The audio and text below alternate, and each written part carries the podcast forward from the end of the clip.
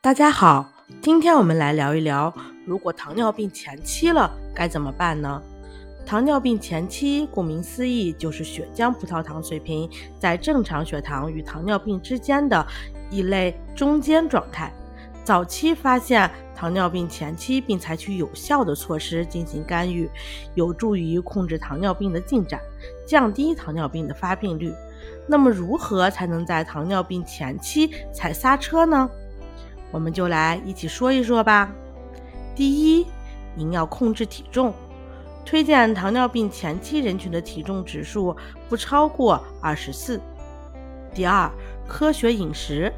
科学饮食的原则是低糖、低脂、高纤维素、低盐，热量分布分别是蛋白质占百分之十到十五，脂肪占百分之二十到百分之三十，碳水化合物占百分之五十到百分之六十，每日摄入的纤维素三十到四十克，每日摄盐量不高于六克。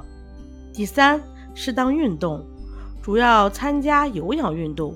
有氧运动能促进机体对葡萄糖的消耗，增强心肺功能，促进糖发生氧化作用，增强胰岛素的敏感性，最终达到控制血糖的目的。常见的有氧运动，比如像太极拳、慢跑、快步走、骑自行车等等。运动时间在餐后一到两个小时开展，每次运动十五分钟即可。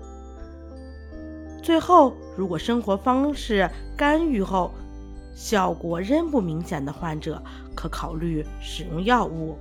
目前，我国批准的在糖尿病前期可以使用的药物是阿卡波糖，国外已经批准了二甲双胍治疗糖耐量减低。